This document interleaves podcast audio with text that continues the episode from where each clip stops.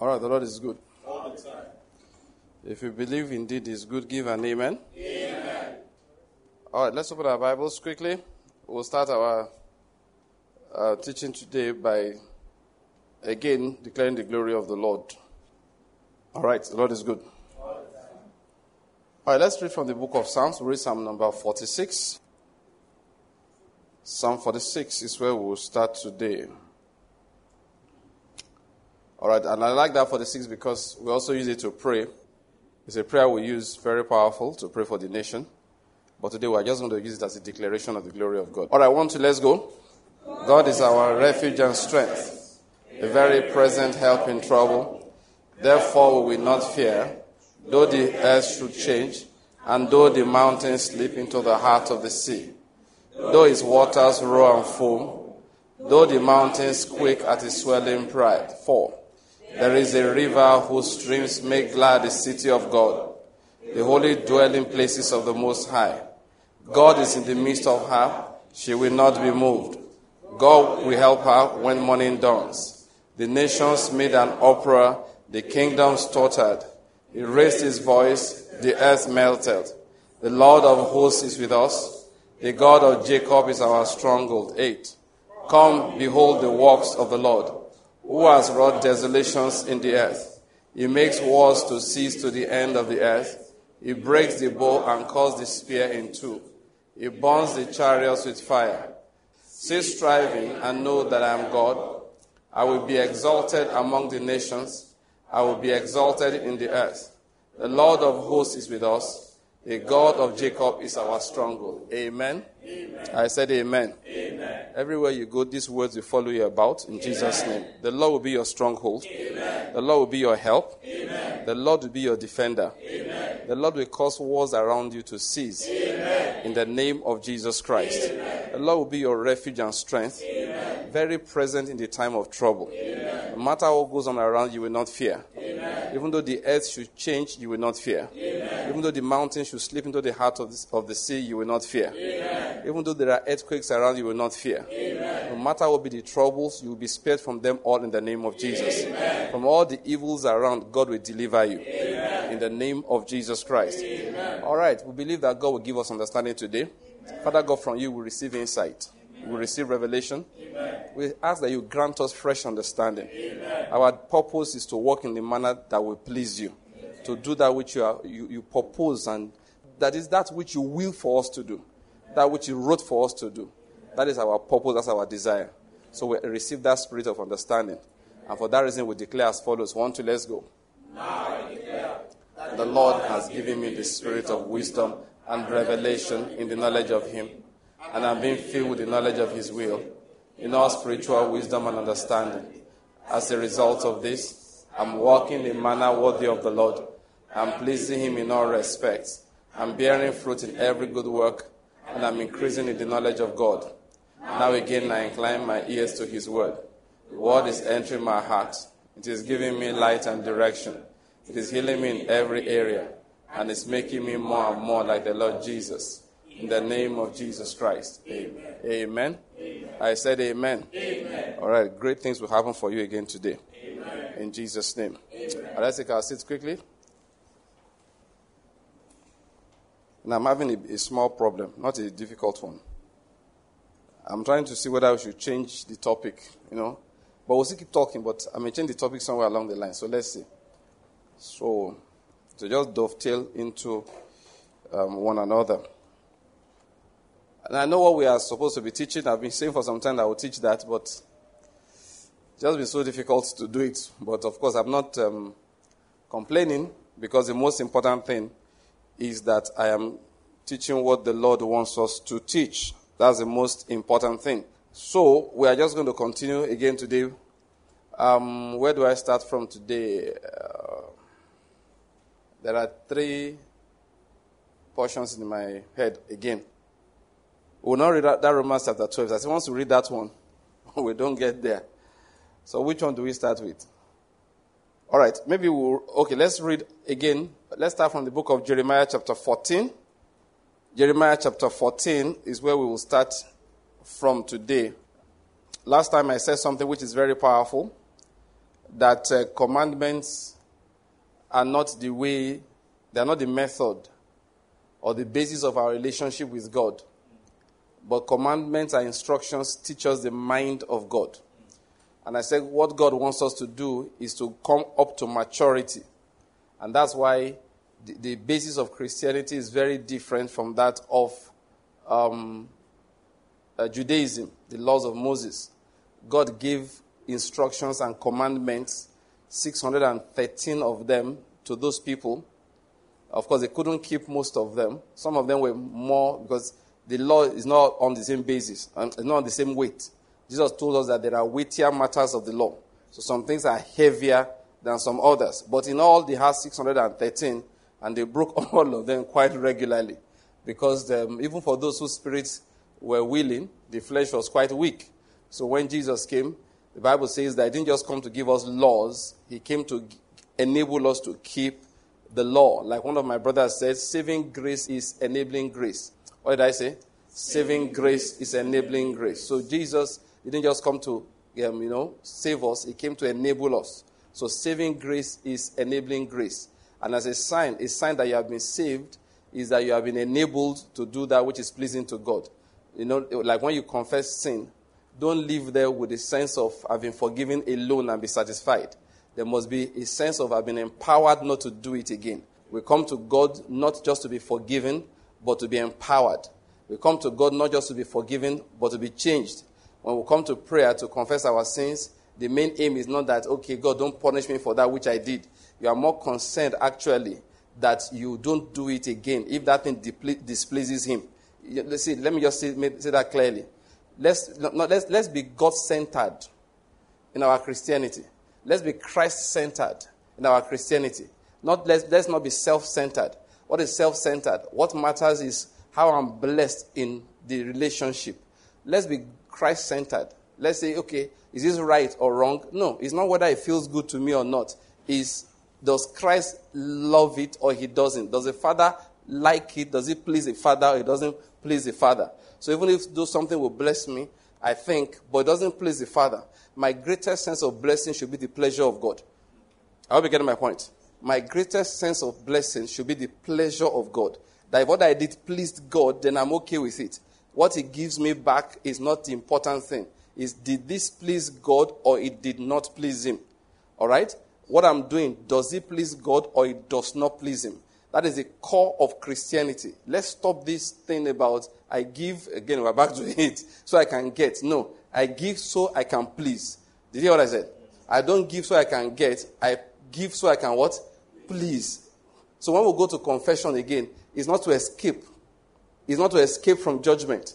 That's not the most important thing. It is that, okay, after now, I will not break the heart of God again. After now, I will not displease him again. Yes, I did it the first time because of pressure, because of ignorance, whatever be the issue. Okay, that has to be cured this time around. I'm not just doing this, I've been forgiven and I feel like, oh, I got away with it. Something in my heart which will feel bad. I made the Lord feel bad. I won't do it again. Do you get my point? There was something that Ben Carson said in his book, Gifted Hands. I've used that illustration so many times and I'll continue to use it. That sometimes God does a miracle for you. Okay? All right? And it's not really the primary thing he wants to do. What happened is that he had an exam coming. He was not prepared. He did not know enough. So he went to pray, which is good. It's a good testimony. I have had personal experiences like that several times when I was in university. God did something like that for me. Even my postgraduate, I've told this story many times. I dreamt of a question that was going to come out, and I went and read it very well, and it came, in fact, the whole thing around it played out in reality the way it was revealed to me in a dream. And that was the key to me succeeding in that exam. So I know it is true. But when Carson said in his situation, he just was, he just had the kind of vision or a trance. He saw somebody walk into a classroom and began to write on the board. The person solved a long question, and he was watching. And let's make a long story short. When he came for the exam, after the next day, a few days later, it's exactly what that person wrote on the board that was in the exam question paper. So he just copied what he saw on the board that time into the answer sheet, It was a revelation, and he passed the exam. But this is where I'm going. He went home to pray and thanked God for helping him. Second point, and promised not to put God in that kind of situation again. Some of us will see it as a sign of spirituality.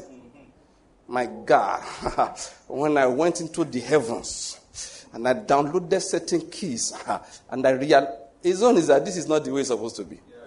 I'm supposed to have the spirit of Daniel. I'm supposed to have the spirit of excellence. I should have the ability to solve difficult problems. Why do I need this kind of miracle to pass a simple exam? He said, God, thank you for coming through, but can we work together? And I'm adding my own words now. Can we work together so that we won't have to do this again? Let me know the subject. Let me know it so well that I walk in there and I know. Of course, it's not my own natural ability. It's his spiritual ability, but not this emergency breakthrough thing. I hope you're getting my point. Okay? So that's how we are as believers also. We're not just going there, okay, let me confess my sin so I can escape. I come to confess my sin so that I will not do it again. I'm less concerned about my punishment and my escape than I am about the displeasure that I give to the Lord. I hope you're getting my point. That's what concerns me the most. How could I have treated him like this? Let me remind us, God has feelings. Just treat him, like I was saying on Tuesday. Let's get our minds right. Let's reason properly. That's what Christianity is about. Learning spiritual reasoning. Spirituality is not that I saw visions or, I can pray for 10 hours or, I speak in tongues of men and tongues of angels and I even know the corner of the universe, the angelic tongue I'm using is being used. That's not what Christianity is. That's not what spirituality is. Spirituality is simply that I reason the way they reason in heaven. Spirituality means that I understand the mind of God and I use that to judge everything that I do. Spirituality means that no matter anytime you tick me like this, touch me, I reason the way God reasons. So when anytime you say, what is God saying? I can tell you most times. So you pray, no. I just know that, look, it's like, let me put it like this. Mathematics is a form of spirituality. What I mean is, just to illustrate, I don't need to pray to know that 2 + 2 = 4. I hope you're getting my point. Now let me ask you a question. Listen to this. Who's superior? The person that you tell dy dx is equal to, let me not confuse myself right here. Let me just go as simple as possible. Okay? You tell the person, look, let's do something simple. All right, 2x squared minus 5y plus 8 is equal to, some of you are calculating, and some people are so good, they are already doing the calculation. Let me just give one funny one. So it's equal to, all right, 10x cubed plus 5x squared minus 9y plus 278. And I said to find me the value of x and the value of y. Both of them equal to 0. And I said to find me the value of y. Who is the mathematician there? Is it the person that brings paper, calculates, and gives the value, or the one that says, come, let me go and pray? Father, you are the maker of heaven and earth. X is equal to this, y is equal to this. Who will you give a job? Who will you give a job to teach your children? Who will you give admission to the university to study engineering? I'm asking you, who? The one that solved it. Does it concern you that this one talks to God? So, bros, don't be so I go build bridge, I beg. This you're talking to God. No. It's as dramatic and romantic as the testimony will be. If you wanted to give testimony, the other person is the one that will have the testimony. Praise God. I didn't have time for the arm of flesh calculation. I went into the spirit. As I got there, I saw the angel said, X is 15.89. And I look and say, Holy Spirit. He said, why? And somebody, why my heart? Oh, it's good to fast and to pray. Listen, if your fasting and praying does not teach you mathematics, you are not spiritual. If it just keeps on decoding answers for you, just revealing the answer. There are times God does that, but that's not what he wants to do regularly. What he wants to do, when you are a real spiritual person, now, we are using mathematics now to explain spirituality. You should say, okay, how many unknowns do we know? You rearrange it, pull this one here, pull that one to that side, do your calculation and say, this is what X is, this is what Y is. And that way you can teach the next generation. Many of us spiritual people can't teach anybody anything. How do I know the woman to marry? Say, go and pray. You will hear from God. That's one of the funniest things I hear.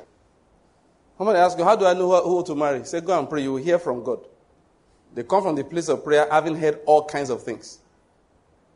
That's not the aim of the Lord. Can he reveal? Most certainly. But what he's actually doing is training us in righteousness. That's what he's doing, and that's what I'm talking about today. He's training us in righteousness. That's why I told you about why not visions. That's why God doesn't give visions too many times. He said, if I give you visions all the time, you will learn nothing. You will do the accurate thing with no knowledge. You will do the correct thing with no understanding. Then what will you have achieved? Don't you know that one of the purposes of God is that you can teach transgressors his way? Yeah. Yes, you must be able to teach transgressors his ways. That's one of the things, his purposes. As we're talking about it all the time. God wants to, see, he's not just trying to do this, don't do that. That's not all he's doing. He's not just trying to tell us, do this, don't do that. He wants us to be able to teach transgressors why what you are doing is wrong. And why should you not do it again? True spirituality, therefore, is understanding the ways of God. True spirituality is understanding the purposes of God. True spirituality is knowing God. It's not just having revelations in what to do at certain moments. It's being constantly involved in thinking like heaven does. That is true spirituality. Never forget it. So the two mathematicians we talked about, even though both of them may get the answer, but the really, in quote, spiritual one now is the one that solved it. That way, he can go into class and teach the next class, the next generation. He can go, those ones can, he can multiply knowledge, and that is what God is more interested in. Again, back to where I began from. I was using a confession of sin as an example. We're not just trying to get away, having done what is wrong. We want to leave the place of prayer, of confession, to say, God, I don't want to break your heart again. So you empower me. So Moses came with instructions. Jesus came with empowerment. Moses came with instructions. Jesus came with what? Empowerment. So saving grace is enabling grace. The one that is saved is enabled. Salvation is not just deliverance from consequences of sin. It's also deliverance from the addiction to sin and the powerlessness when temptation comes. That's part of salvation. So if you find yourself being powerless in the face of certain temptations, you need to activate that saving and enabling grace in your life. Because God actually has made abundance of grace available. Where sin abounds, what happens? Grace much more abounds. So that's Christianity we are dealing with. That's Christianity. So we said last time, the instructions are not just, for us to obey this, don't obey that. Instructions are to teach us the mind of God. They expose to us how God reasons until we begin to reason like him. So when God says, don't do this, you're not just, okay, don't do it. Some people are very mechanical. And if you know them, they are the ones they are described as legalistic. All right? They are very mechanical. If you ever have somebody maybe working with you, who's very mechanical in obeying instructions, you get tired of the person within a day. Once I told a friend of mine, in fact, two stories now. I told one brother, we're just talking about following people up and all of that. So there's one particular sister we know. She's in a particular city where there's another of our sisters who's senior to her. I said, why don't you tell her, remind her to go and visit this senior sister now. So I just keep fellowship with the brethren. The brother said, Pastor Banky, you know the truth. Let's just assume the sister's name is, give me another name, Eve. So I said, Eve, should please go and see Sarah, all right? He said, this is what Eve will do to me. If I call her and say, Sister Eve, why don't you just visit Sister Sarah once in a while? That she will leave her house, go to Sister Sarah's house, knock the door, sit, and then call me and say, I'm in her house now, what do I do? Yes. He said that's the way she behaves. So he finds it easier to just leave her alone. Another of my friends, the brother was having serious challenges. So, and I said, look, why don't you tell him to... No, of course, we're just discussing issues. I said, why don't you suggest to him that... Now, I'm just going to color it a bit. That, look, this kind of work you do, why don't you move from, let's say, assume it's in Lagos. Why don't you move to Abuja? That Abuja, they have this and this and that and that. So he'll be able to get opportunities for that kind of business he does. He said, Banky, this thing you have said is very reasonable, and I've thought about it before. He said, there's only one problem with my brother. If I tell him that, he will expect me to give him money to move from Lagos to Abuja. And when he gets there, he will call me and say, I'm in Abuja now. What do I do now? And this guy, incidentally, is older than him. He says, so by offering him counsel, you are taking up his responsibilities. He says, so I keep my counsel to myself. He says, if he wants to do something, I can say yes or no. But I will never originate any idea. He said, I would never do that. Originate any idea and give to him to run with. He said, he'll make it my problem. Every obstacle, he'll call me. And you said I should go to Abuja now. I'm in Abuja now. They now said that rent is this one and so on and so on. I don't have money. It's as if you are the reason I came to Abuja. Send the money. That was not obey instructions. And that's why I preached some time ago what I call own that decision. Stop using God told me as an excuse to marry a man, marry a woman. By the time you are using it, then you are not convinced.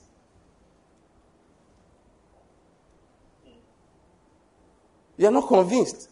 Because after 5 years, 6 years, you are still hiding behind God, which means that if God didn't say anything at that time, what's my own with somebody like this? That is, God's will has not become your will. Until God's will becomes your will, you can't be blessed. Christianity is not about mechanical obedience. It's about transformation. We were talking about it last time. It's not about mechanical obedience. You must get to a point where if God doesn't say anything, you do exactly what he wants. And he hasn't said anything. You have learned to reason like him. Just like you don't like somebody who does this mechanical. I've seen people like that before. Say closing time is 3 o'clock. 3:01, they are downstairs. 3:01. You say, you've left the office. Say, closing time is 3 now. Just such people just say, okay, I've heard. Closing time is 3, okay, go now. They just, you do, and the same way, that's how God feels. I mean, how can you be doing a job you don't love the job? You don't love it enough to hang around for 15 minutes extra. 20 minutes extra. 1 hour extra. The first opportunity you want to get out of there. It's obvious. You know, people don't know. When you are very mechanical in obeying instructions, you just let out what's inside your heart. That is why Christians say, you know, the Secretary of Dollar said, see, I don't even like to get involved in that discussion again. One man was trying to explain what Creftodola is. He's his son to Creftodola. What Creftodola meant was that if you really I give her, from what he has said now, you will give more rather than less. I said, if you are giving less, you are not saved. Sorry, maybe you are saved, but you don't know anything. Why should you be looking for excuses not to give? I don't know whether you are getting my point. Those of us who argued against that doctrine before, we just say, look, can't be legalistic. Like that man was trying to explain. Somebody forwarded his video to me. He was trying to explain, you know, Creftodola has been a father to him, and people are misunderstanding him. That he's not saying we shouldn't give. I said, how can he say we shouldn't give? Any preacher telling you not to give is not a preacher. He's speaking for Satan. How is it possible? How can you be like your father and you are not a giver? Is that possible? But legalism was what I have fought from the beginning.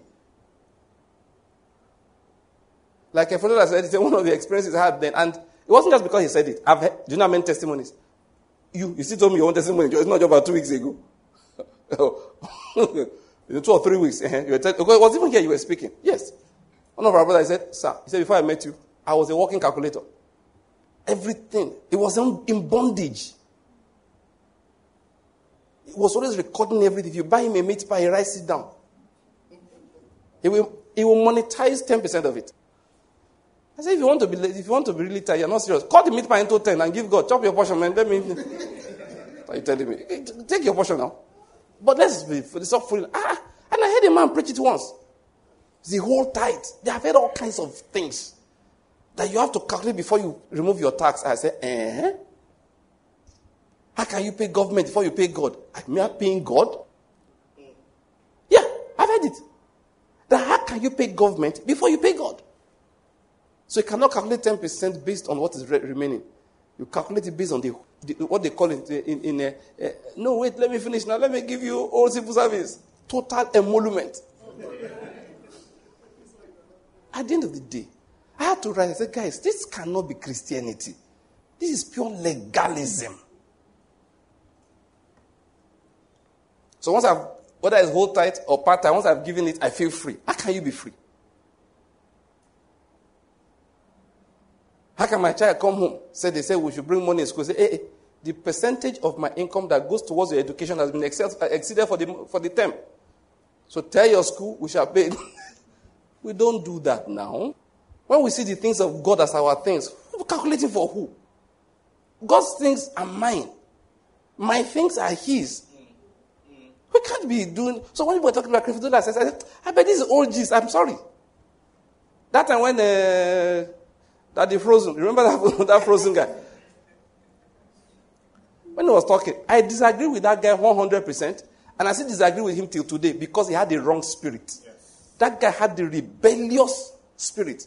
I will never agree with him for anything. His spirit is wrong. But Crefutula is trying to set some things in place. Doesn't have a wrong spirit. But the Frozen daddy, that guy's spirit is... No. Is that guy saved? Not sure. But what I'm telling you is, look, Christianity is not legalism. Don't just be looking for one commandment or no commandment. Try and know God. Try and understand him. Try and walk in a manner that is worthy of him, to please him in all respects. That should be your primary thing. And is this my sleeping? I'm not joking. Do you know? Even sleep. One day. God has given me good sleep. You know, but good things can easily become bad. So one day I just, as a bank, sit down. How many hours have you slept today? I see the sleep just a plenty. After sleeping, and I went to the office. As I sat down like this, I slept off again. Now, I'm not usually a coffee drinker.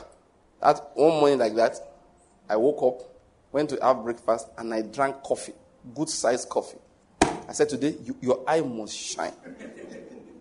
So I have work to do. I know the truth. I was not like this because of God. I'm serious. I said, God, just sleep like an idiot. You know, there's this idiotic sleep. It's in the Bible like that. Little sleep, little slumber, it becomes plenty sleep, but then your poverty comes like an armed man. You know what an armed man is? He kidnap you. The day I sat down, I got to the office, I sat down. I stood to walk. I said, no, this sleep, you will not overpower me. I stood, I said, look, I will stand. So I stood. Everybody went to my office, like, why is this man standing? One of my comrades, my mind said, sleep. They have to account to the Lord this several hours of today. There was a time that Kingdom World War wanted to kill me. I'm telling you. Then God began to send me help. Israel took some things away from me. People were just coming, taking things. So I now have time. So I said, Frank, hey, God didn't give you time to go to Bahamas. Yeah, it's true. People don't, listen, let me tell you something about money. Those of you who God gives extra money, if you are flying around the world anyhow, one day you go explain. God will ask you some. Let me tell you, all the pastors that lie to collect money, there are different kinds of pastors. All right? There are people who are not believers. They just be like, say, money day. If I had an argument with somebody the other day, I told him that it pains me when you talk like this. I was telling him that Bishop Wedipo is building many because it's lucrative business. I said, well, you don't know anything. He said, if it's not lucrative, why is he building another one? I said, have you ever heard the word mission in life? Have you ever heard of the word mission? Some people do some things as a mission. Because the platform was not all believers. I only think, then those of us that keep increasing number of radio stations we broadcast on, we must be making money from each one. Because if we're not making money, why are we increasing it? That's a warped logic. Very warped logic. Very warped logic. Very, very twisted logic. It's a very warped logic. You can't be saying that, okay, those of us who are now increasing the number of radio stations on which we are broadcasting is because each one is giving us money. But what we are doing as a mission. The people who pay for those radio broadcasts hardly listen to them. Not because they're angry with the radio broadcasts, but they're not even in the place. Now, back to what I'm saying. So, there are some preachers they're not preachers. But you know, some preachers who lie about money. They are just broke. That's true. So let me tell you the truth. Now, I'm not saying it's right, though. But I want to just feel for people. You have to be touched with the feeling of people's infirmities. Mm. You know, one of the things I told God those days, I said, the Lord, please, after I encountered some serious teaching, I saw, when I saw, it was as if I was seeing heaven, you know, serious, just instruction of the word of God. Literally, I lost desire for you want to have money, you want to have car, you want to have house. And the funny part, you know who preached that message? Anyway, let me not even go there. There are two people God used to instill that spirit in me. Then I told the Lord one day. I said, Lord, please, you don't have to give me money. You don't have to make me rich. I said, however, can I make a request? If I'm going to be poor financially in life, don't give me a wife. I meant it. I meant it. I wasn't joking. What was my reason? And I told him straight. I said, Lord, you know, if I'm hungry and by myself, it's not a problem. But if I'm hungry and there's a wife and there are children, I bet don't lead somebody into temptation. Yeah, I knew to be tempting. I knew. That's why Paul did not marry you. He didn't want trouble. With a shipwreck, instead of you to be thinking of the gospel, thinking about your children at home. Inside a shipwreck. That's how to drown. But those who don't have children at home, they will just like be picking teeth as they are floating around. Then the angels will kindness. It doesn't even care. But those who are saying, hey, they are the ones that will drown. What am I going to say? I understood it could be difficult. And the fact is that there are preachers who that is the situation. School is starting next week. One guy is going to university. Two are in secondary school. One is in primary school. And everybody, money has to come. Today, about the preacher I heard of that deferred admission for his children for a whole year. There was nothing wrong with them. They passed JAMB by themselves, passed WAEC. They were okay. But he didn't have money to pay. Thank God the one, from the story I heard, that one he didn't lie. He wasn't a missionary, so there's not much to lie to when you're a missionary. Who do you want to deceive? But imagine that I come to church. As I'm coming, like all of you are parking one after the other. Park a Mercedes-Benz, park a Camry, park a where's Madame with Honda? Park your Honda, are parking. And then you walk up as your cloth is shining. He said, Pastor, you have been a blessing. In my mind, today I'm a curse. That's how I'll be thinking.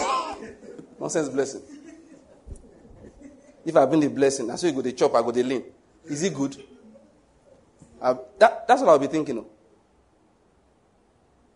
See, I'm not saying it is ideal, but it's natural. So many people cross the line at that point. Like that man I told you the story I heard, I don't know him personally, but I know one person that knows him. He had a new car. So he went for minister's conference. He said, man of God, Pastor Kemote, this is a nice ride. How did you get him? It's not Kemote, I beg, I'm just joking. No. He said, then I want one brother for church to give me the car. Somebody in church, he said, I knock on prophecy now. He said, I knock on prophecy. No, when I first heard it, I was very angry. How could he do that? Then when I heard the background to it, I realized that it's not good to knock prophecy, but man, both of them are guilty. And it's the second party that I'm talking about. I know why I went to this. That you will account for everything before the Lord. That's what I'm trying to explain. Why didn't knock on prophecy? He said, this guy can't judge.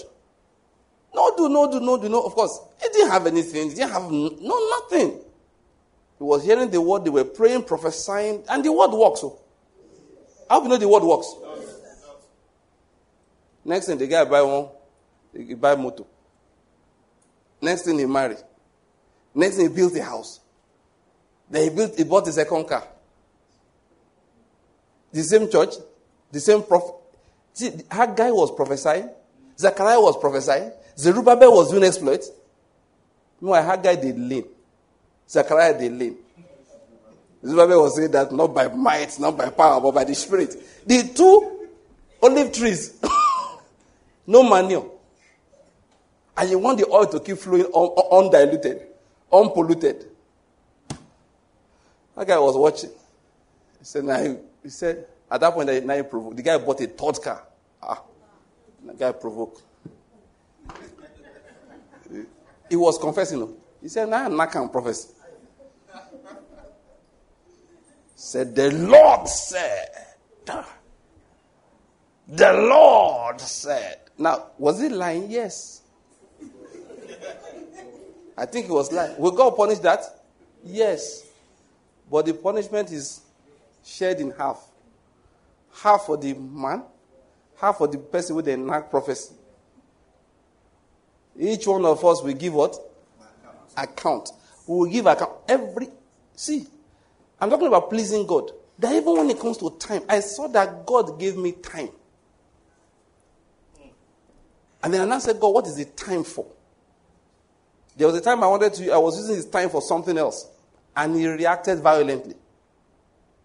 I freed the time. That's half it, because if you see, sometimes sin is divided into two, even though it looks like one to the average person. That the sin of Adam was dual. He said, how did he say it again?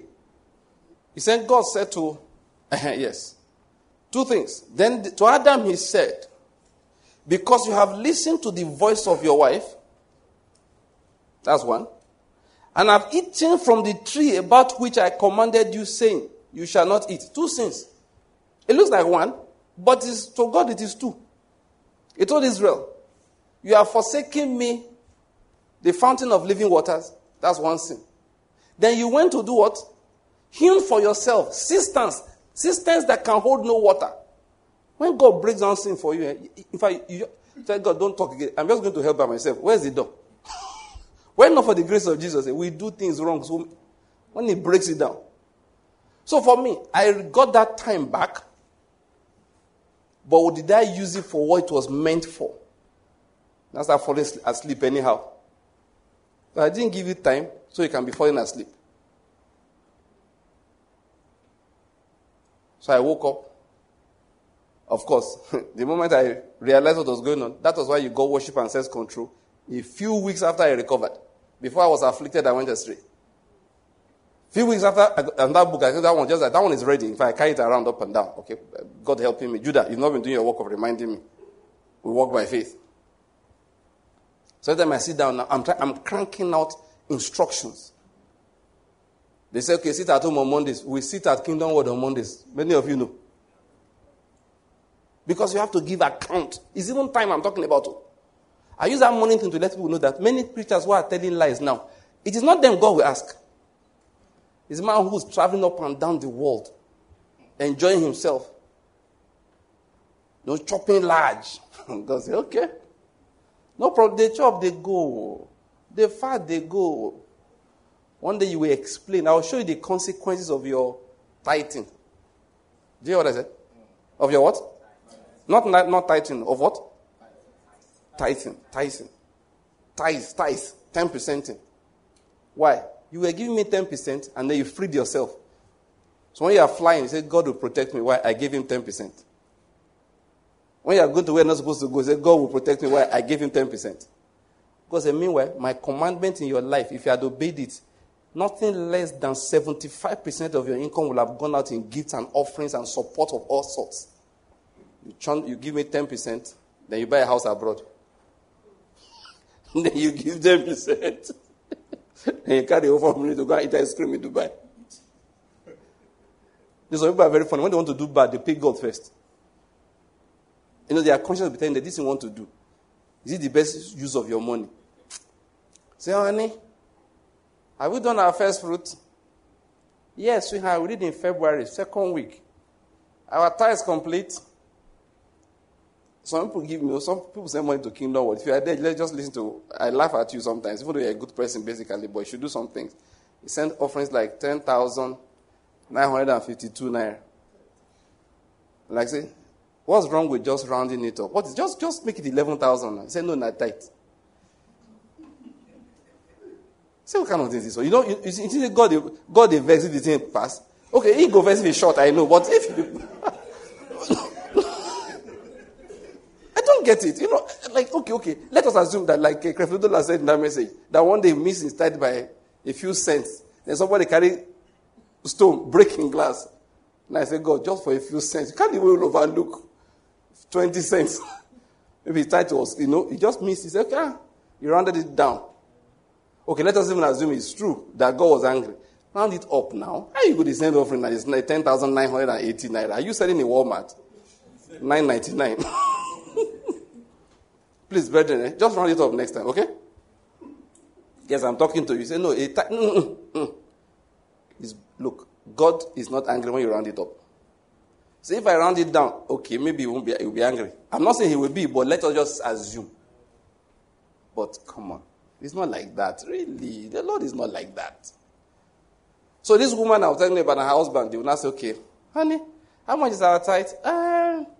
It's 1.8 million. Okay, just make it 2.5 so the Lord will be happy about it. People say, this brother is generous. No, he's buying freedom to spend the balance. If you're like that, it's not acceptable. Christians do it. You buy freedom to spend the balance. So when you are spending the balance, you know, your conscience go calm. When you're eating things you're not supposed to eat, your conscience won't talk. Why? I have given the Lord his portion. Now what I want to say, please don't be angry. I'm not threatening you, but I must say it. Because should I make you sick small so you'll understand my point? Should I just give you small sickness, pursue it around for like 6 months? Then you get my point. Then you give the doctor a percentage so that you can go around. Do you do that? You don't do that. You pursue health with aggression. You know what I found out in medicine? The most expensive drugs are the most ineffective for what they are treating. Let me say it again, so that you hear me well. The most expensive drugs are the most ineffective for what they are treating. What do you mean? What does it cost to cure malaria? There are anti-malaria that are 600 naira as of today. For those who don't know, we're talking about $1. And they work. One day my friend came from America. He wanted to buy some anti-malarials because he lives in America. Sometimes he comes to Nigeria, he has to take prophylaxis for malaria. So he went to one shop. So I wanted to buy one particular, let me not prescribe drug online. So I asked them, so he said, okay. So I asked the guys, they told me the amount. I'm like, is that not expensive? He tapped me, said, no. Bring like five, like five packs. More than, he didn't want no. Okay, bought three instead of one. He said, give me three. I said, Banky, wait. So anyway, make it long story short. Each pack came to like $2. Oh, let's say, Banky, what do you mean it's expensive? Say if I bought this in America, each pack was like maybe like, let me not exaggerate, okay? But compared to what he was buying in Nigeria, it was more than 10 times. That's why I quickly bought extra. Maybe like maybe $1 or $2 a pack for malaria. And guess what? It works like what? Fire. Somebody say fire. Fire. It works like fire. One of the cheapest antibiotics, you give them for a boil. The boil will melt in 36 hours. How much are they? In dollars, $10, $20. In naira, how much are we talking about? A few thousands, and you're okay. They cure. One day, they told me about one particular drug for a kind of cancer. So we're having a meeting. We're presenting. So I asked my colleagues who were more into cancer therapy. I said, what does a woman get for this? So it can extend life by like 8 months. Like, Some women don't agree to take. So no, let me die. Use the money to take care of my kids. Yeah, because I'm not talking 10 naira. I'm talking of drugs of like monthly. You take it for 6-7 months, 600,000 a month. Sometimes when we're discussing, they say, okay, this person is in pain. Okay, let's send for radiotherapy to reduce the pain. 300K. It's not a cure. Just get that tumor out of that side where it's pressing on a nerve. So make the last days comfortable. Some of these sicknesses, they are of the devil. That is, they don't just kill you, they impoverish you first. As the family is grasping at every straw, everything. You see millions be melting. At such times, you don't calculate a percentage of nothing. That's what I'm making. You don't calculate a percentage of anything. And sometimes because of my understanding, just look at it. You're pained that this will not work. This is not going to work. People are investing money. Why? They can't sit down and do nothing. Sometimes doctors in Nigeria will say, okay, this is okay. They say, no, let's all go to India. The Indians will let you come to tell you the same thing the doctor said in Nigeria. So I tell you, the people tell me I'm calculating for God. I say, you don't appreciate anything. Something's wrong with you. Yeah, seriously. So that's why I talk the way I talk. I say, do you know life? If God wants to teach you a lesson, he will give you something to chase for 6 months. At the end of 6 months, the doctor will tell you, sorry, we made a diagnosis. That's wrong. It's not wrong. It's God that says, you have learned your lesson now. Now, let me cure you. Wipes it out. Doctors say, I think we made a mistake. They didn't make a mistake. So God just said, now you have learned that when things matter to you, don't make calculations. I wanted to make my wife happy. Okay, let me change your car. I scraped every naira and every dollar I saw in every corner. Just so my wife can drive around comfortably. Every naira and every dollar I saw in every corner. I think you want to answer that. You give God 10%. What's wrong with us? I mean, how we take risk there? Let's love the Lord. That's the point I'm making. Let's aim to please Him in everything. Wasn't that what Paul told us? Let's leave the Christianity of legalism. I prayed for 1 hour today. You are feeling spiritual. You don't have problems. No, you don't. You don't have problems. If you get problems, you will kneel down. They say, go, come, let's go. Say, I'm coming. Remain small. We're about to break through. They are taking for God. You know, some people, the one that makes me laugh, when people have done some things, they actually expect God to do them something, give me something. Like my son said once, I said, let me help you with your homework. He said, no. I was taken aback. I want to help you with your homework. That was like, you know, when I was a little boy. He said, no, mommy will help me. I said, but mommy is not available now. I'm very available. He said, when mommy finishes helping me, she'll give me something.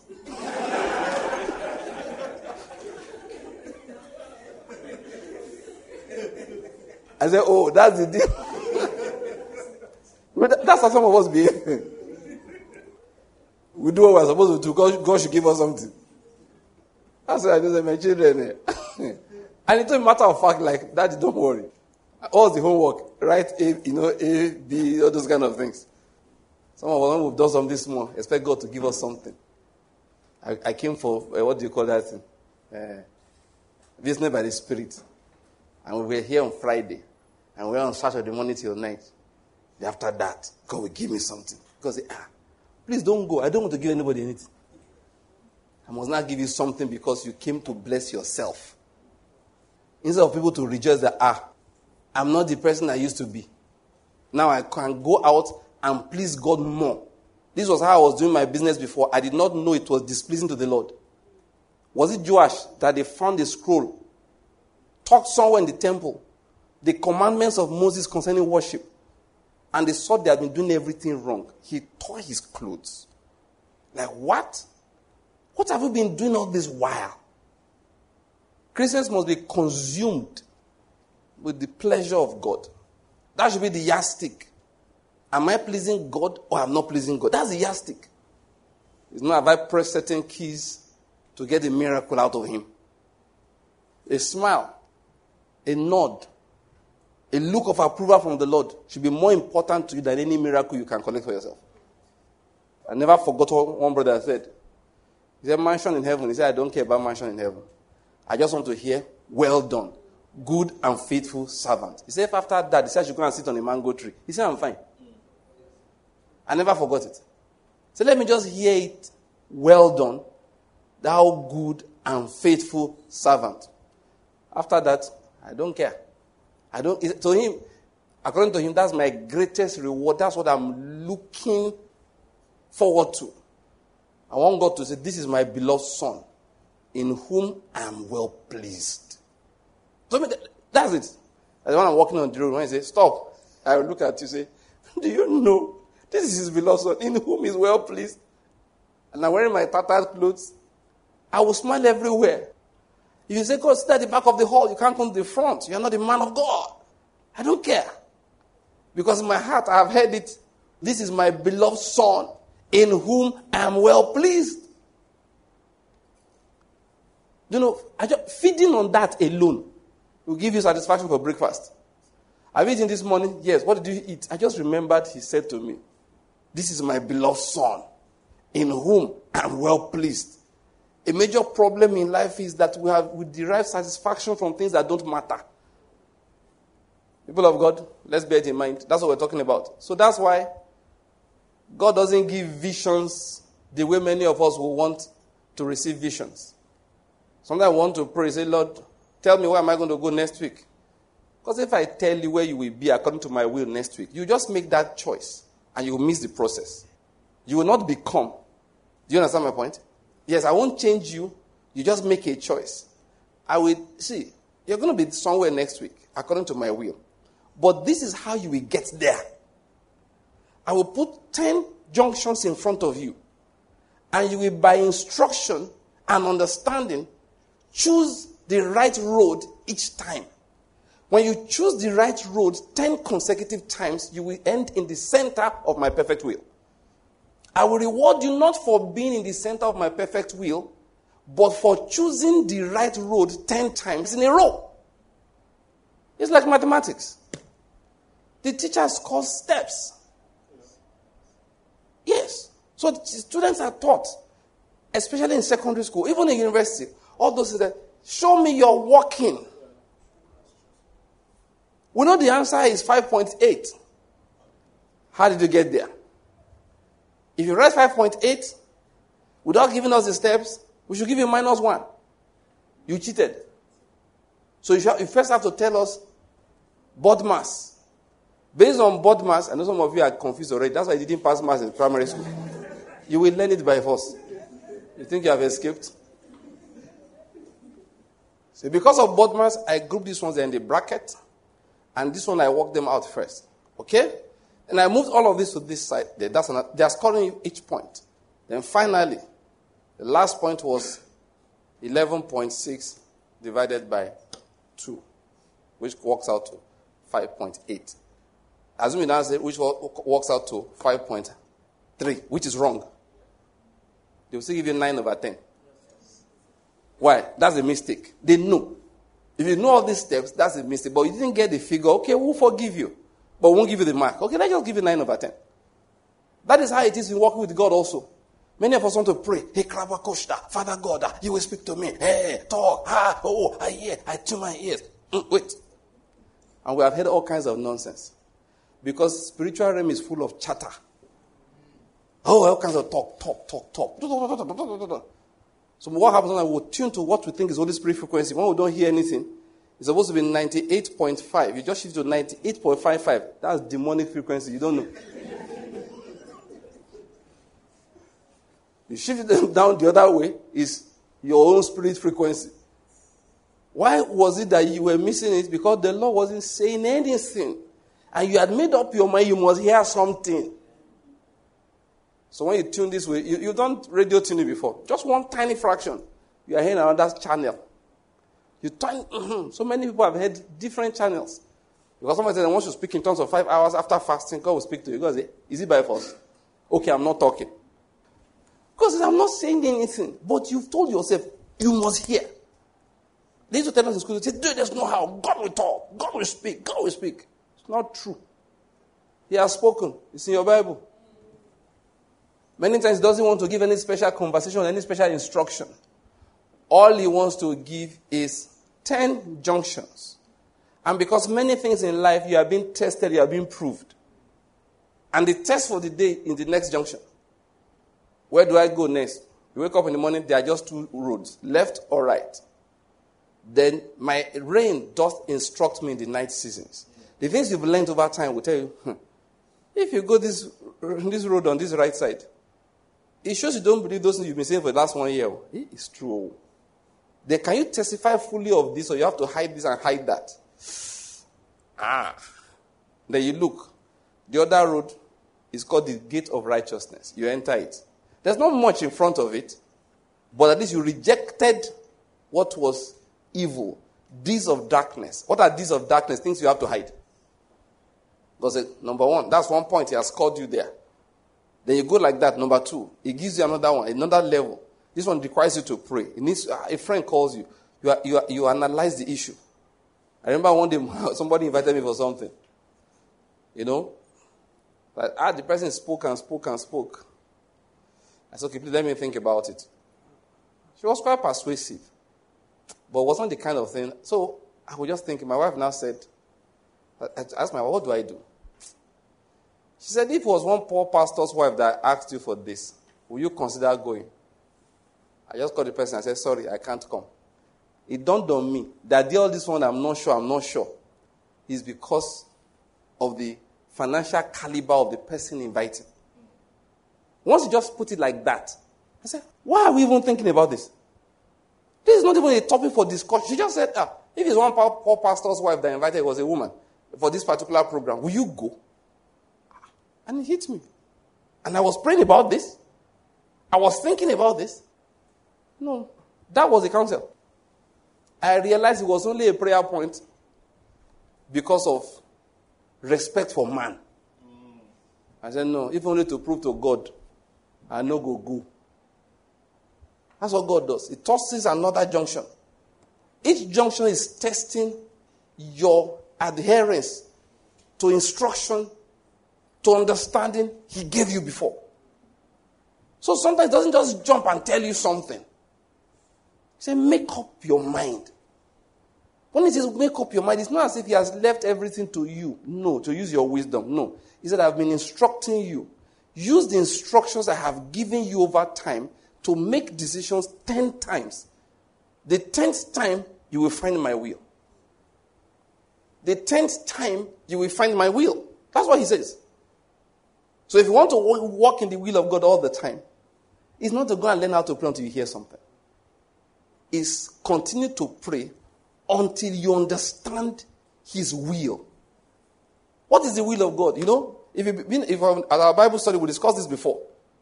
We have a Bible study series on it.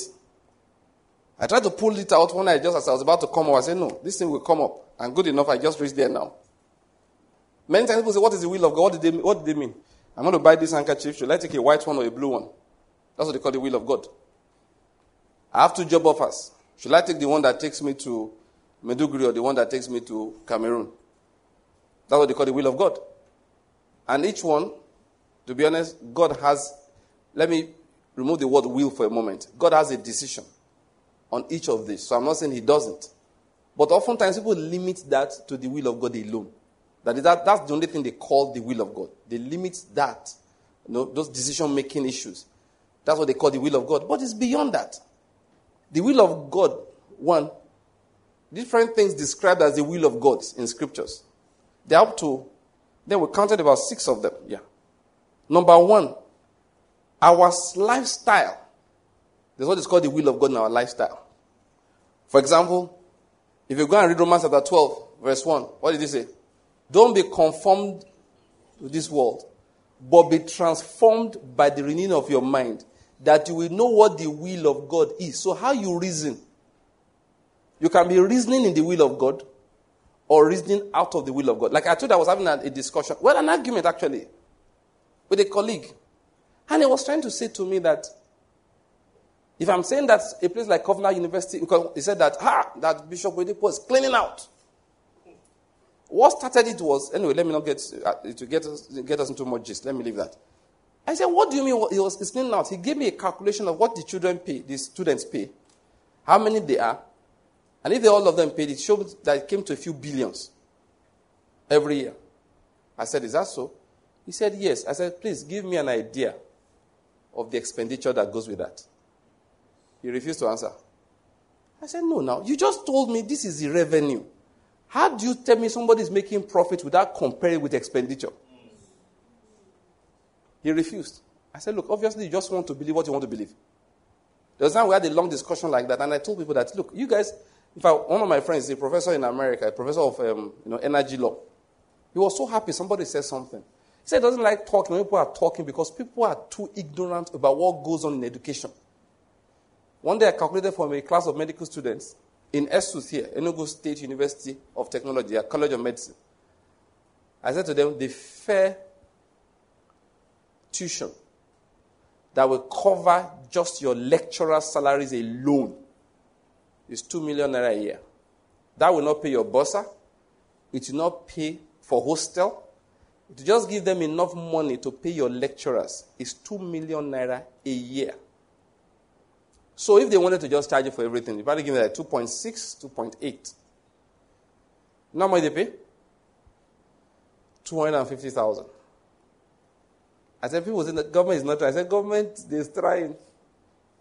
I gave them the calculation. I showed it to them, the proportion of lecturers to students, how many things you need, the way medical training is. Medical training behaves funny. For example, now, you say that, okay, you are teaching pathology, all right? But they need, by law, probably need to have like 10 lecturers for that. Because there are 4 arms, and they will say they need one. You know, there's a way they do the calculation for, and the number of students approved. 10 lecturers to this guy is, you must pay them. You know the way ASU people are. After delegates, now ASU. sorry, I mean, I'm not vexed. I just a joke. I mean, a joke, not joke. The point is that you pay. And the funny thing is that the private universities pay exactly the same. Otherwise, they will not get lecturers. They can owe you. Some of them go, oh, but at least they must sign that they will pay that amount.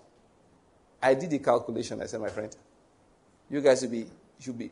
In fact, I found out recently that for that state university I'm telling you about, the money is shared. The state pays, the local governments all contribute to that college. I was asking my colleague the other day, now told me that is why each local government is guaranteed a certain number of admissions. He said, because they are the ones funding the school. So that they said, number, they've shared it out. That is, each local government, this is yours. So when they collect JAMB result, each local government will bring out their candidates because it's our money. So by the time you are seeing that they are paying 250 instead of 2.5 million, they have a 90% discount. That money is coming from somewhere. So we sat down analyzing. Look, I've taken you from the main thing I'm trying to say. We analyzed. Man said, no, if Covenant University was not making money, why are they opening another one, Landmark? Why are they planning to open another one? I said, do you understand what they call mission in life? Have we ever sat down here, those of you who know, in our hospital, to check what each radio station is bringing into Kingdom World Ministries? Yet from this Monday, if I'm not told you here, this Monday, we are kicking off in Abuja. 5 times a week. Who cares? But we have a mission. As long as God supplies. Abuja, is it 26th?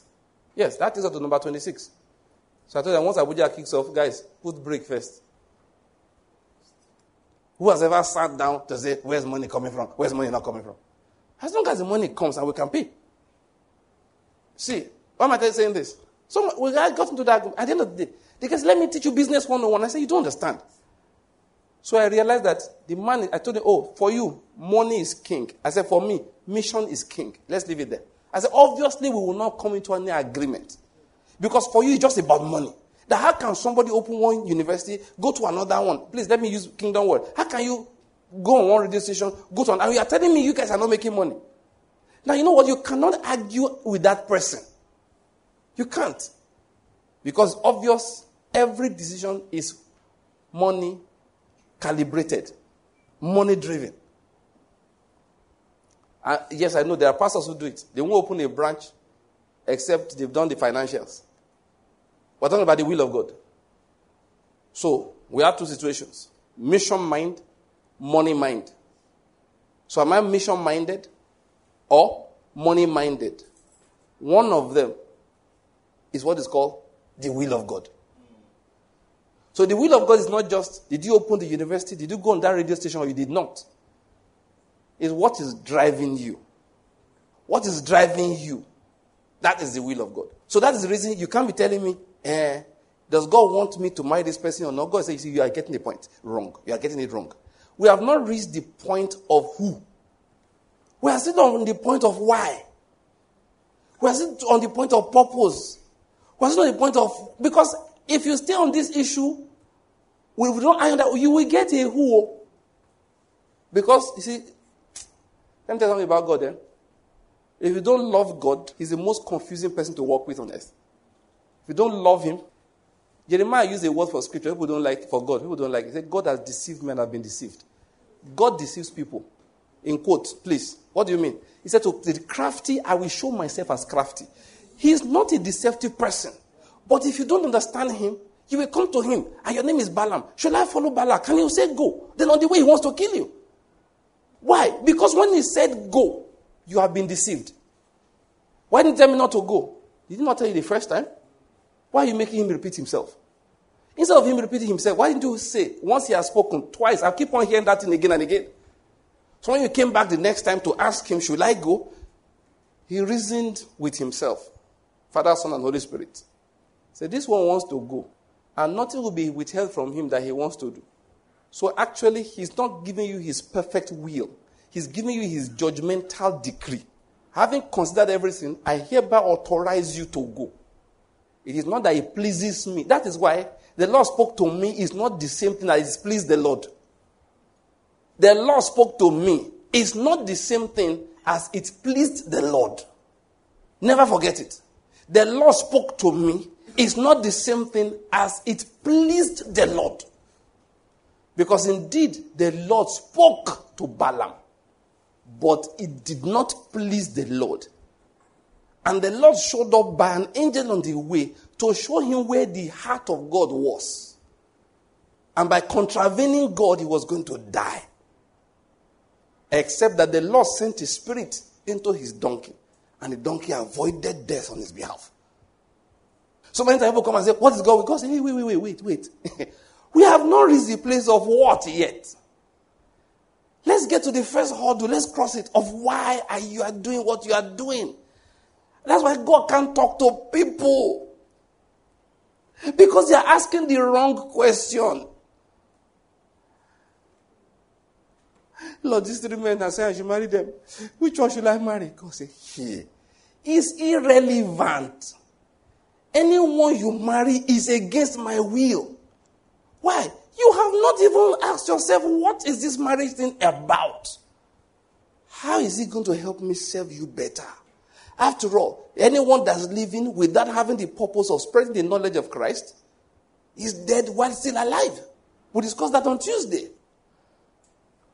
God says, see, you are not asking me the right questions. You have not even gotten to the place of the important thing. Yet you are fasting. So you will fast until a hole opens in your stomach and communicates with the exterior. And not that I won't answer you. I can't answer you.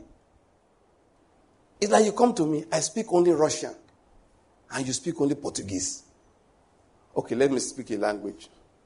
I speak only Russian, you speak only English. I don't understand a word of English. You don't understand a word of Russian. And you are trying your best with ordinary words. Okay, on the phone. Good. You can't use gesture because you communicate three ways, word, gestures, and spirit. Ed Cole taught us those days. All right? So, you can only use words. You're on the phone. So, you are talking. You know, there's no point continuing the conversation. I can't answer you. Why? I don't understand what you're saying. And if I were to be able to receive inspiration concerning your question, I also can't answer you. Why? You won't understand what I'm saying. So Jesus said, there are things I want to tell you. You can't bear them now.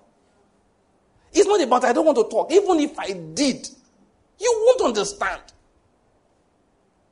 And my experience in life over these years is that I have seen God say things to people which I understood, and the person fully 100% misunderstood. And there's no way of arguing with the individual. Because he's thinking on base 8, you're on base 5. You're on two different bases. So many times people are asking, what is the will of God? God says, I can't talk to you. We're not the same language. We're not speaking the same language yet. God, what you call my will is, there are three men here who wants to marry me. Which one of them will buy my mother the right judge that I've been thinking about? Which one? You know, that's wedding dress that my favorite actress used for a marriage that lasted 18 months is the one I want to wear. And it's expensive. And I don't have time for all this rental thing because I'm going to wear it on my 10th anniversary. I'm going to wear it on my 25th anniversary. And you've read so much useless romance novels and the history of celebrities in America. Your brain is not working again. That's what you're asking. You don't know. And you're like, I have to, which one of them will build the house faster? Because, it's inside your heart. Too. And the other day, one of my aunties, her husband died. Which one will live to be 115? Because I don't want to be a widow. That's the three questions you're asking. You have not said, God, which one pleases you? You're just asking which one is going to satisfy my standards are placed in my heart. So you pray one day, God cannot answer. You pray second day, God cannot answer. After 1 week of praying, you say, God, today you must talk. So God says, there's no problem. I will give you the one, listen to this, that satisfies, listen to this, oh, all the desires of your heart. And he gives you that one. Because there are only three things you ask for, Abi. You will live very long. You will buy all the wedding things properly, and you will build the house on time. And you will get that, then you will now know that life has about 25,000 other variables. You all wake up in the morning, somehow you all beat you for the sake of beating you.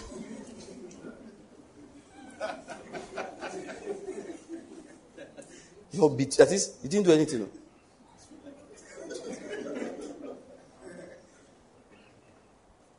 They want to do Ogboju. Somebody went and told you that, listen, don't be soft for any man. If you rise up, and it throws you from upstairs. You think the guy is joking. The day you rose up, it threw you from upstairs. Now for orthopedic, who can't see you, where did they bend your leg? That day you realize that this guy is not joking. They now discover that his grandfather used to sell Igbo. His father started smoking at 12. I don't mean a cigarette. I mean the thing. That he was possessed with alcoholism from his mother's womb. And you don't want an alcoholic in your house. He has money, but he's high on drugs perpetually. But God spoke to me that he was my husband. God said, I heard what you call my will. Did you not build the house? He has built the house there. Did you get in Deliah's dress? I got in Deliah's dress. Don't worry. His drugs will not kill him. He will live to be very old. That's it. Now every day you are in pain. How many people are laughing at who didn't get in Cinderella dress? They didn't build house like that too. Maybe they will live to be only 85. But they are going to be married for 60 years of perfect bliss. The only problem is that they go to church too much. Their wife was, my husband is only going to church. They've gone for evangelism in the rural areas. Those children, evangelists from their mother's womb. John the Baptist, Jesus Christ, Peter, John. Those are the children he has. Yes. The very things you despised. When we're talking about the will of God, you have to understand it. God, you can force God to talk. I've heard people say that, and before I know, God spoke. It doesn't, now. It doesn't impress me, because I know God speaks. Don't be talking divine. There were things he said to Moses. Jesus said, leave that thing. I was the one that told Moses. What do you mean? In the beginning, it was not so. So why did you not tell them that they could divorce their wife? He said, because of the hardness of their hearts. Leave that thing. That's as if you don't love God, it's hard to follow. That's why Jeremiah said, keep using King James, said, the Lord has deceived me and I've been deceived. Correct translation. But people couldn't believe it. They said, the Lord has persuaded me, I've been persuaded. They've tried to explain it. But it's just that to the crafty, he appears as what? Crafty. He said, I will manifest myself as crafty. To the one who's crafty. So when we are saying, what is the will of God? These are the questions. These are the things we have to understand. It's not just about a specific decision. Number one is your lifestyle, your manner of conduct and reasoning. So that's why we confess all the time. In Colossians chapter 1, we say we are being filled with the knowledge of his will, in all spiritual wisdom and understanding. As a result of this, we are walking in a manner worthy of the Lord, to please him in all respects. That's it. Because that's the will of God. It's not just about a specific decision. Paul said, this is the will of God concerning you, your sanctification. Let's just read that one. 1 Thessalonians chapter 4. They now began to break those things down for them. Let me start from verse 2. He said, for you know what commandments we gave you by the authority of the Lord Jesus. For this is the will of God, your sanctification. Not a specific decision, but total change in your life, cleansing. That is that you abstain from sexual immorality. That each one of you know how, there's a process, to possess his own vessel in sanctification and honor, not in lustful passion, like the Gentiles who do not know God, and that no one transgress and defraud his brother in the matter, because the Lord is the avenger of all these things, just as we also told you before and solemnly warned you. For God has not called us for the purpose of impurity, but in sanctification. Let's just stop that in that verse 7. So you see, that is the will of God. It's not just a decision, but what's your whole life like? What's your whole life like? He said in verse 13 of 1 Peter chapter 2, submit yourselves to the Lord, for the Lord's sake, to every human authority, whether to a king as the one in authority, or to the governors as sent by him, for the purpose of punishment of evildoers, and the praise of those who do right. For such is the will of God, that by doing right you may silence the ignorance of foolish men. Did you see that? The will of God is how you live your life, even when it comes to relating with authority, with government. We discussed it then in our Bible study. Another one, when you talk about the will of God, what is the overall plan of God for mankind? That was our second point. And I can say that one clearly. He was establishing Jesus as Lord. So you're asking God, though, please, God says, these things you are asking about, have you even asked yourself, how is it serving the purpose of establishing Jesus as Lord? So when we talk about the will of God, it will refer to the eternal and overall plan. I'm giving you the list we had in our Bible study. All right? That's what if it's a script I'm looking at here. Then again, we also describe the third description, God's specific plan and the purpose of God for each person's life is also the will of God. That is, are you called to be, to be a preacher? Are you called to be an apostle, evangelist, pastor, or teacher? Or are you Bezalel that does artistic things? Because each person has a calling. We also call that what? The will of God. So when I want to go and pray, like those brethren will say, just talking about, they're not jokingly talking. Say, that lady Abeg, she's not ministry material. What are they trying to talk? That is, they're talking about preachers, young preachers. You want to marry? Make sure she's ministry material. They don't mean she has to be a preacher. But at least she has to be somebody who has passion for the things of ministry. And will be willing to sacrifice so that you can do the will of God when it comes to preaching the word of God. I hope you're getting my point here. So, you see, God's specific plan and purpose for your life is also what one of the things you call the will of God. You see, Paul talked about the Ephesians chapter 1. Let's quickly read that one also. In fact, the other day we were teaching in the house. And we quoted this out of 2 Timothy chapter 1, right? Yes. He said, Paul, an apostle of Christ Jesus, how? By the will of God. Not by desire. Not by convenience. Not by education. But how? By the will of God. That is, I've shown him things he will suffer for my sake. Jesus was talking about Paul. He will take my gospel before the Gentiles. He will stand before kings. That was the will of God. So Paul said, I'm an apostle. And we said here the other day we were talking about the issue of a ministry. That is it right to use title? And I said something that Paul never missed words. He made it clear. There's an apostle. Well, after we left here, I realized, no, I didn't really answer the correct question. You know why we say, should we use titles? Because now title is a badge of honor. That time, that title he was using was a badge of slavery. I hope you're getting my point.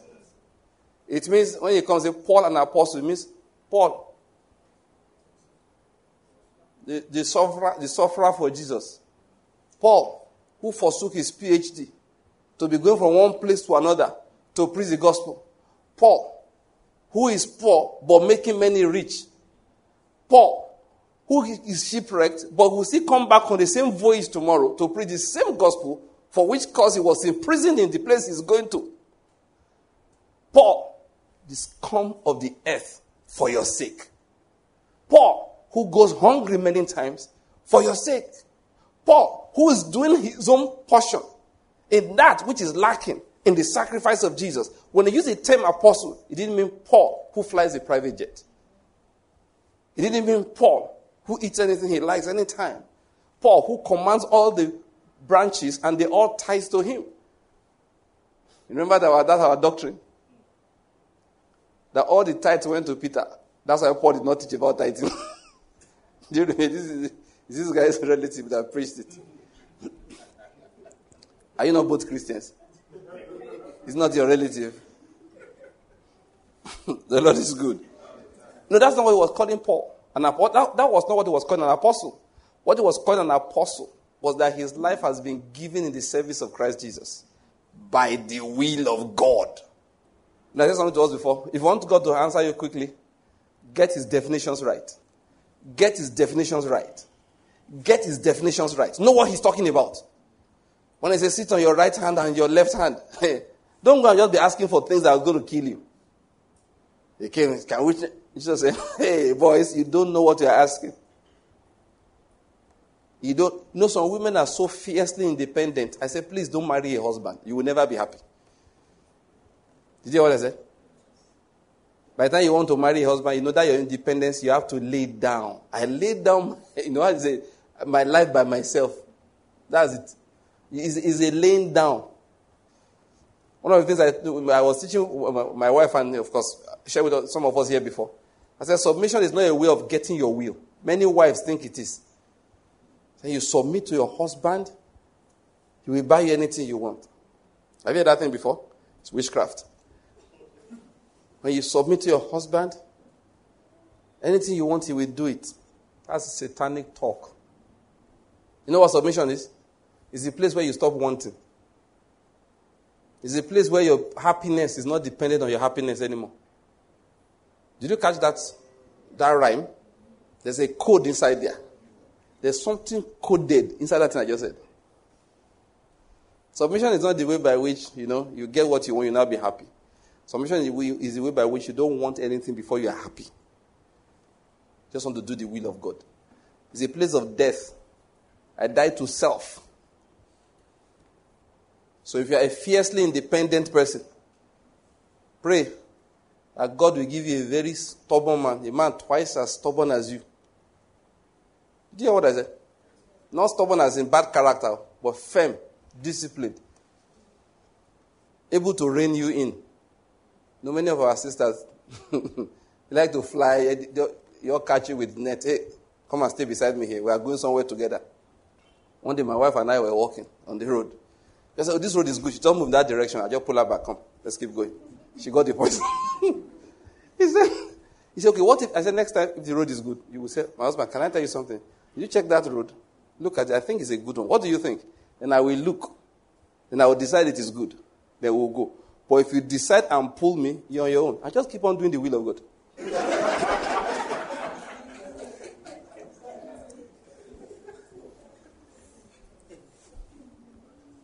People think that marriage is two friends. No, it's not two friends. It's a husband and a wife. Even Trinity is not three friends. There's a father, there's a son. And the son submits to the father. And the spirit does not say anything of himself. He only glorifies the son. The son does nothing of himself. Only what he sees the father do. Equal. You want equal past Trinity. But go and learn Christianity. Also, you're mingled Nollywood, Hollywood with Churchwood. It's not good.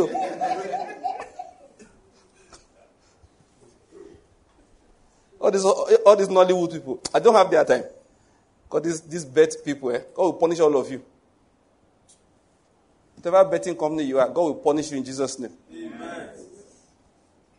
Do you know what I found out? Even these boys who beg on the road, do you know it's betting they use their money to do? They wipe your glass, collect money to go and give to, American bets. Let's not call anybody's name now. What is SCI? When I found out, I said, God, more punishment for betting companies. God, make them bankrupt, scatter them. Anybody that works there, let him be losing his salary. Wait. Confusing young people. All this what you see in traffic. When they collect the money for evening, go and bet. You send some people on errand, money no they complete. They've used it to bet, hoping to win, and they go and buy it. Like I said, that's an aside. These Nollywood people never get their time. They're about to start romanticizing divorce in Nigeria. Yeah. And I say, let me not mention anybody's name. Say, I shall split from my husband. They will not release it on Twitter. Look. Anyway, and please, who will do that job for me? They swear for those people. You pray for them as individuals, but swear for them as a group. Scatter their money. Honestly, they want to just normalize iniquity. Now come and just announce. Well, and pastor, if you pastors join, the same judgment we left for Nollywood, you go share. That become a misleading people. Want to romanticize divorce. Say, my wife and I have decided to separate, because her acting career is taking a lot of time. And me, I'm going to the music career. I don't make it nice. Oh, yeah, divorce. Some small girls will go home. And just, husband, babe, me say, we're supposed to divorce now. We're not going to divorce. Do you know somebody actually offered? One woman met one manager, said, "Come, I hear you're a very good manager. You manage my, what do you manage that? Manage me, sha. You have managers, she's a speaker, stuff like that." That guy said, "You ready for me?" And the woman looked at, "What do you mean?" He said, "I have to create two scandals first, and so we'll go take start." The woman said, "What do you mean?" He said, "You choose one. One of them is divorce. That one will work. You divorce your husband, then I'll start managing you. I don't want to marry you. I just want to make a public show of your life. Give people something to discuss on Twitter and Facebook and Instagram." And the girl looked like, "Waka. I beg, I'm not divorce my husband. I don't want fame. Thank you." They do it. After, please, I beg you last time, when you see entertainment, just jump. When some actors are no longer selling, they go and do something mad. They don't sing, no streaming. They don't sing, no streaming. Waiting now. Next thing you hear that a sex tape leaked. What were you doing filming in the first place? You are 40 years old. Are you an idiot? It's not a leak. You know what I'm talking about? It's not a leak. It's a plan. So when they don't discuss and for social media for like 6 months, they release an album. Everybody wants to know. The album will be titled "My Story." That's what they do. And so one foolish girl one day, I stumbled on her news one day. I looked at her, foolish girl. Now her nude pictures are on the internet. But she no hammer. She no blow. And somebody told her that. I said that if you want a girl, you have to do something. And this girl, they were doing breast awareness week. She go post nude. So that they can use her photo. At the end of the day, Nigerians, they abuse and tire. They abuse her. They didn't buy an album. You know why? She does service. At least have you sing first before you begin crazy like this one. Look, if you want to mad, at least have something. Do you get my point? Have a very good voice and your madness. And I say, sabi single. This one is not sabi sing. You not sabi sing, you not fine, you not feel act, nothing. Only just donated nude pictures and ruin her future. Google is very wicked.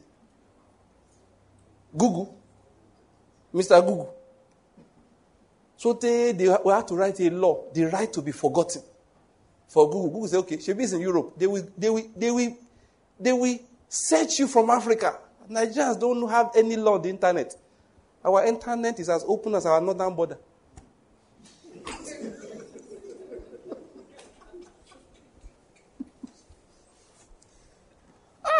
When I read that girl's story, I just shook my head. I said, who bewitched you? Let me tell you something. Satan is very wicked. Satan doesn't like you. The only person that likes you is Jesus Christ. Though. The only person that's concerned about is Jesus. When the Lord Jesus said, don't go out. Oh. So I want to go and play. He said, no. That is how the hawk will catch you. Go and feed you to his chicks on the high mountains. Jesus is the only... Satan is very wicked. The only thing he does is to entice. He will sit outside your father's house and show you one big bowl of ice cream. You look inside. My daddy said I should not take ice cream from strangers. You put down the ice cream. Your daddy said you don't take ice cream. Yes, you bring money. My daddy said I should not take... Listen, stop talking with Satan. Just close the door. Go inside. Because if you stay there long enough, you have to say, look, I don't normally like granito, just because you've been asking me, say, as you step out like this, boom, you don't know two of his demons, they'll just push you, they'll keep pushing you, start rolling down. What do you call it? When you go give you the ice cream, later you see that there was no ice cream, there was, what they call it? 4D, 3D, that... What do they call that thing? A hologram. You know what they call chasing after the wind? Satan doesn't like you one bit. The only person that loves you, that died for you, is Christ Jesus. Follow him and don't follow any other person. You know what I'm telling you? That young lady was fooled. They deceived her. And I felt so sorry. Young girl, early 20s or mid-20s. Just deceived her.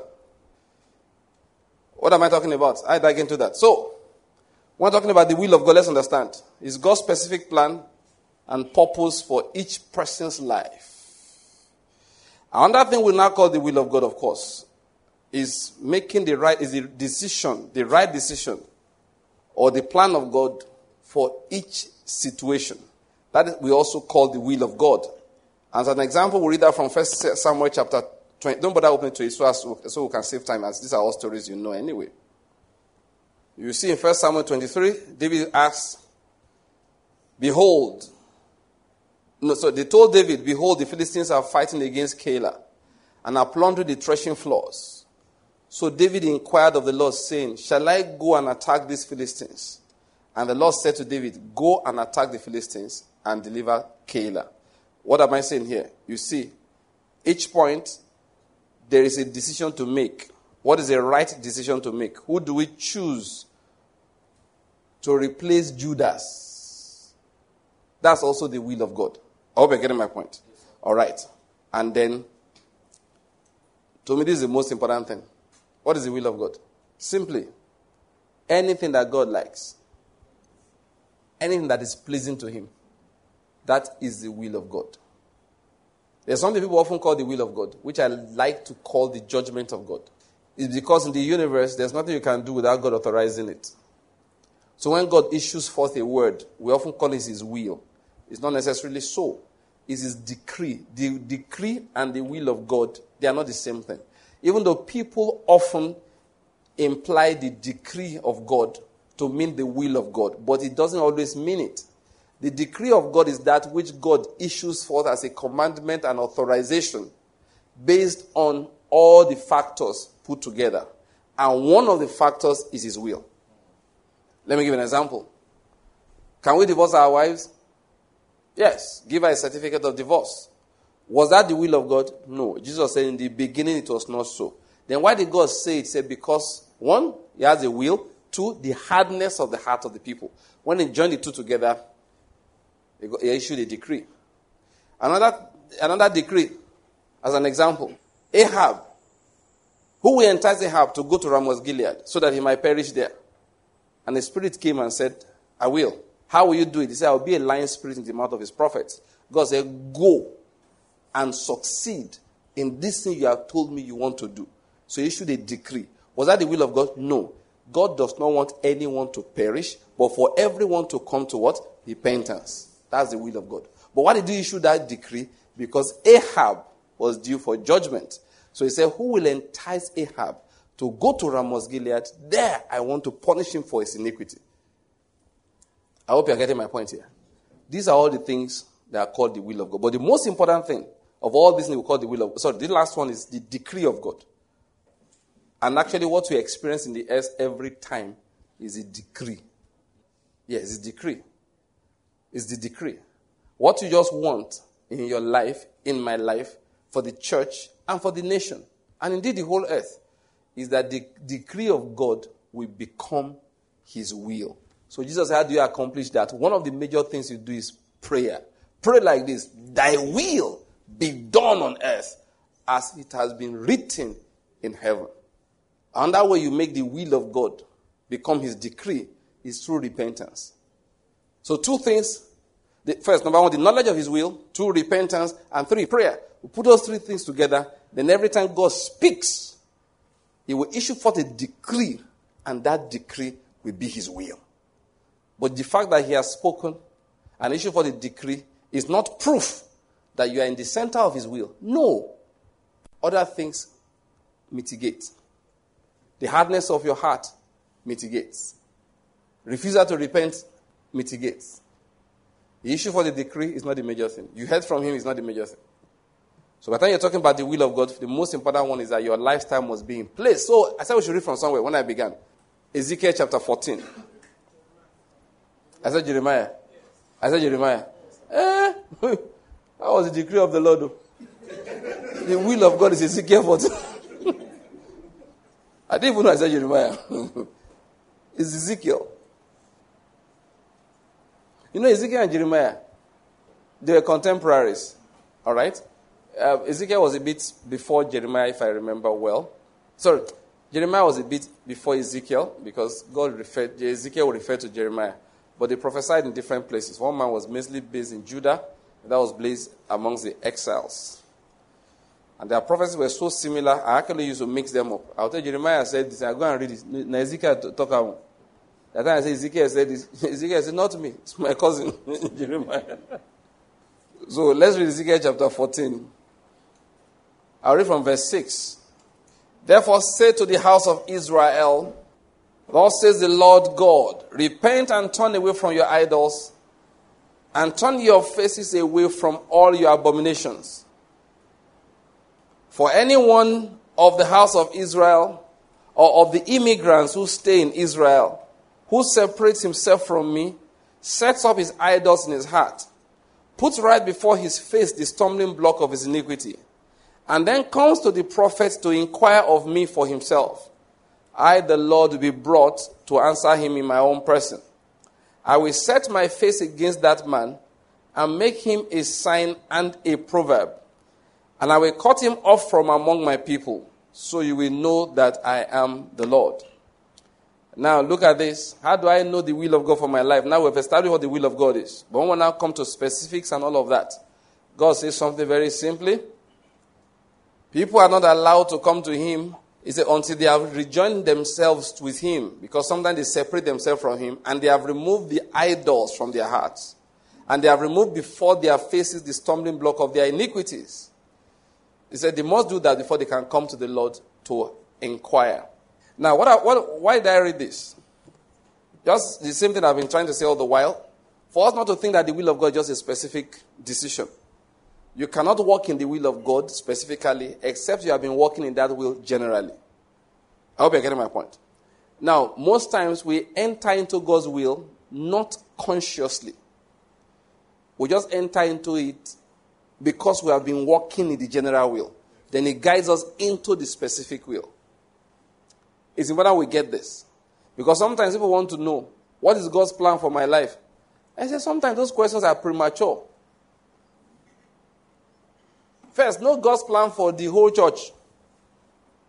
Know God's plan for every believer, because there are some things that are identical with every person. For example, God wants every iniquity, everything that is not of him, removed from your life. It applies to everybody. It's called what? Sanctification. It's called sanctification. And it's something you must pursue aggressively. It is the will of God. There's something that applies to everybody. He wants everybody to be built into the image of Christ Jesus. It applies to everybody.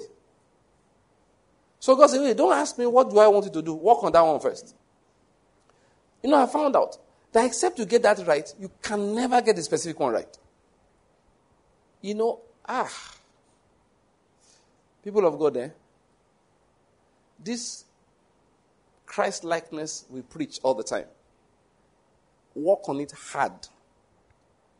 You see, stubbornness blocks your blessing. Stubbornness blocks your ability to make progress. Please don't ever give yourself any excuse to stay in a spiritual state. You know, in my family, we are very stubborn. It's not a wrong thing to say if you said it as a confession of a problem you must solve. Not an identity you have and we must cope with. You see what I said? If you open your mouth and utter a statement about your weakness, it must be an acknowledgement of a weakness that has to be solved, not an identity we must cope with. Because if you don't solve it, it caps it. See, there's a reason why one had 30-fold, one had 60-fold, and God was okay with it, yet one got 100-fold. Why is a 60-fold man not a 100-fold man? Or why was the 60-fold man not a 100-fold man? Why was the 30-fold person not 60? And why not 100? Even though God gave us those three, I believe many people hang in between. And it's the reason I'm talking about. For example, if you discover that you're an impatient person, work on it. Work on it. You get angry easily, work on it. You will like that is that oneself. Let's not even go there. When I say walk on it, it's walk. You will sit down and walk and pray. People always are praying that God should give them something. These are the things they need. See, the Bible, you know, in scriptures, there are traits God drops for us to copy. That's what the Bible calls the patience of Job. What's the patience of Job? You are not a whiner under your difficulties. Many people, they will endure difficulty for 8 years, grumbling for 16 years. That is enough grumbling. They don't have the patience of Job. I hope you're getting my point. You see the scriptures, like you see the spirit of excellence in Daniel. That lack of bitterness you find with Joseph. There are people all over scripture. All right? Each person that God is using to show you one thing. And that's why we do this series once in a while, learning from different people. And I said, every person we are learning from, we're not actually trying to be like that person. Because none of them have everything. Or none of them has everything. Each one has one. But God wants you and I in Christ to have everything. Only Jesus had everything. That's why he was called what? The author and finisher or perfecter of our faith or of faith. And that's the person we are looking up to. Say, looking unto Jesus. So he gave you a long list. So you see the apostles of old, the prophets of old that endured for the sake of Christ, learned their endurance. I hope you're getting my point. Each of those people, there is something you learn. The patience of a man like Noah. You also have to learn it. We all have to learn it. Now, what am I talking about it? Anyone you find you are short on is the next project. And the Holy Spirit will let you know which one. Like Daniel had a particular record. They said, in the matters of the king, there was no corruption or negligence to be found with Daniel. So, see, that's my next project. Whoever I'm working for, including myself, because people sometimes are negligent in their own matter. They work in a hotel, they make the bed very well, go to their own house. The bed be like a tornado. That's where he rests before he goes to America. Yet, if you see the hotel room, that they are, what do you call this with a walk-in hotel? They professionally make no bed there. My wife has this auntie here. If she makes bed for you, you can't find one crease. My wife used to wonder, how does she do? That is, when she's done with making bed, you won't find one. Any crease you see is your breast that put it there. When you're looking at the bed. Some people will go out. They work in a hotel. When they arrange linen, arrange, what do you call this in the bathroom? No towels and all of that. Perfect. You go to their house. Only Jesus can save. You see disorder everywhere. People, learn charity in your own house. If you know how to make hotel bed, come home, make your own bed well. If you're a married woman, as an example, enter your husband, let him be looking at the bed, say, oh, more, see bed. You just be having pleasure and you're lying down there. What am I going to say? Listen, we see the excellence in the man like Daniel. No, because now I was trying to say something like, there was no corruption or negligence. So I'm working for somebody, I work for the government, I make sure there's no corruption or negligence. Yes, there will be negligence here and there, then I start cleaning it out. That's what I'm going to say. It becomes a project. It becomes a project until I have that same character and possibly reputation as Daniel. I don't rest. Why I said the other one is that even if it's my own thing, you are the one that owns the business. Bros, sis, give us an account the last 6 months. Let's see what you have been doing. And your market you are selling, your children say, they say we should buy a notebook. You just dip your hand inside the things you have sold and give to your child to go and buy a notebook. Then I say, witches are worrying your business. Why won't witch worry your business? You are spending money without proper accounting. The Bible says, know the condition of your flock. If you borrow money, they write it down and pay it back. And pay it back. Many of us came for business by the Spirit. We discussed these things inside there during that seminar. The spirit of excellence. You find it in Daniel. You find it in Joseph. You emulate them. You know why I'm saying these things? Because some of these things, oh God, I pray we understand. God wants to release his glory to people that he has prepared. I hope you're getting my point. That's why I said it doesn't give visions because visions confuse people. It confuses people. They will say, for example, you are the next king in Israel. And then they said, go and tend the sheep. Said, Daddy, how many kings have you seen on the pasture? I hope you're getting my point. Many people, that's it. That's the problem. Okay, go and meet your brothers. I'm going to send you on an errand. You go before you go to the front of the battle and give them this for me. Daddy, how many kings do you see that they send an errand like this? Not knowing that that is where you meet Goliath. That's why your name will begin to rise in Israel. Yes, I made you king, but I'm going to bring you to the throne through a process. I made you king, but I'm going to bring you to the throne through a process. The other day we were talking, please, I don't want to talk much politics, but I want to break out something. Somebody said, look, anything can happen. I said, it's true. God can do anything. I said, hey, brethren, relax. God could have brought David from the sky. Your land like this floats down. I am the anointed king. Did he do that? No. He stirred up the hearts of people here and there who came together with all their energy to make him what? King. So God needed David to face Goliath. It was part of the way to enthrone David. But many people, if they saw visions ahead of time, they wouldn't allow, they won't go there. Because what took him there was an errand.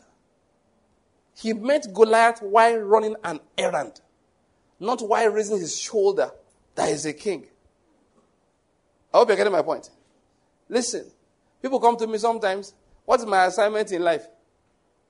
But before I even talk about that, people have come to me, sir, I want to be mentored by you. Can I beg you for something? All of you. Stop saying that in my ear. You hear what I said? Once you say that, I believe you are not serious. I just know you are not a serious person. You know why? Those who have mentored have never asked me. They don't ask, Monisa, can I be mentored by you? I said, okay. So, give me my admission letter because you are giving me a job now. Give me an appointment letter. Mentor. Mentee. People have said, just come for Bible study. Sit down. Do you know, they don't show up. I'm not mentored by you, so what you just want is my phone number. I'll be chatting with you. I'll be giving you the same Bible study personally that I've given to the whole world. What else do you call pride? Say, Pastor, please explain to me Genesis chapter 1, verse 1. You know you are my mentor. In case you want to know. I will so block you. I will block you on calls, block you on WhatsApp. I'll just be blocked. If I see you on the road, I block you, sir. Nonsense. You tell them, just come and sit down. Mentorship is not about, special relationship. No. Mentorship just means that you observe me, you listen to me. Sometimes you ask, please, good afternoon, sir. Please, I have a question. There's this problem. Then because we see you gist all the time, then I give you my answer and you go away. The first time a brother introduced me as a mentor, I didn't even know the meaning of mentor. I didn't know I was even old enough to mentor anybody. Introduced me to Professor Jerry Garner. Sir, please, sir. You need to have this. He says, my mentor. I look at him, what are you saying? This is my big man. How can we tell a big man that I'm a mentor? What was it? That is just that we discuss all the time. We used to travel together to go and preach. And they are going to be talking. You ask me questions. I'll give him, give him an answer. One day I got to his house. We come back from a trip. So I parked in front of their compound. The father was outside. So the siblings were like, where did he see car? He was driving my car. So when I came there, he said, oh, Pastor, So the father called me, oh, you are the bank here. Started telling me how much have been a blessing to his son and how his son has changed the family because of that. That's mentorship. Not the one that gave me appointment letter, my mentor. Mama says so. Many people say, please mentor me. Tell them, come and sit down here. Their body to the hot. They can't sit down. But he says, I know I travel on Saturdays. And I travel on Tuesdays. Then the church I go to, we have program every week. I will block you on Facebook. I wouldn't block you on Google. The Lord is good. What's the point I'm making? Many people are asking that the Holy Spirit, that is God should lead them into the... Because which time you read the Bible last? When they just go for a program for the sake of learning, they're only looking for a program on how to do something. Like if it's a pastor, church growth. If it's a businessman, business by this. And always trying to, the only thing they're interested in is how to move something out externally forward. Something that they work on their internal development. They don't get time. They don't have the time. Because they're not working in that will, which is a lifestyle, they can't discover the specific will, what God wants them to do. What I have found out, using the words of Oswald Chambers. Oswald Chambers said that the will of God only makes sense to the person who's walking out of the will of God. When you first hear that, you say, like, what does that mean? He said, no, to the child of God, the will of God is as natural as breathing. Which means you've been breathing for days, and you don't realize until your attention is called to the fact that you were breathing. He said if you are rightly related with the Lord and working with him on a regular basis, he said you will make common sense decisions, and it's the will of God. It doesn't mean natural sense. It's God's will. But for one who's constantly building himself, building herself with the word of God, working with that word on a regular basis, brethren, you will find yourself in the call of God for your life. You won't even know you have been called into anything. I don't know whether you get my point. Because now we now say, well, what's your calling? You say, you won't know. But in your church, you are the Bible teacher. And everybody knows that once you handle those scripts and handle the Bible, light comes into them. Meanwhile, there was no call. My son, I have called thee. Thou shalt. No, you just went to church. Pastor Murphy said, please take that class. And you took the class one day. And they started running to church all the time because this particular group, you are the one that teaches them once a week. And you don't even think you are called. Maybe you go to your business Monday to Friday. I hope you're getting my point. Just some few hours of the week. Next thing you know, the class is growing. People are learning from you. And when they say, what's your calling? You say, no, I'm not called to ministry. And everybody's laughing. Because why? You don't even think you are called to ministry. You're just doing something that you were delegated to do. Please let me say to you, if you are irresponsible, God does not have a will for your life. I hope you're getting my point. Let's get that one clear now. Some people cannot be dependent on for anything. They're asking, what is God's will for my life? You're looking like, God said, no, I don't have. There's none. Go and get responsible first. How can you have a will for an irresponsible child? A child comes to you. Do homework, and not do. Go to class on that, it doesn't go. They now can say, what do I study in university? Do you get? Because there's nothing you can do in university successfully. Nothing. This civic education and physics and chemistry we gave you and geography, do it first now. You know, agree. And say, what do I choose in JAMB? JAMB that you failed before it was invented. Oh, I've spoken enough, though. I don't even know where to start. Let's just stop here. Then we'll continue next time. Let's give the Lord thanks. God has been good to us. With his instructions, he's been good to us. Say, Father, thank you. Thank you for instructing me in righteousness. Say, Lord, thank you for instructing me in righteousness.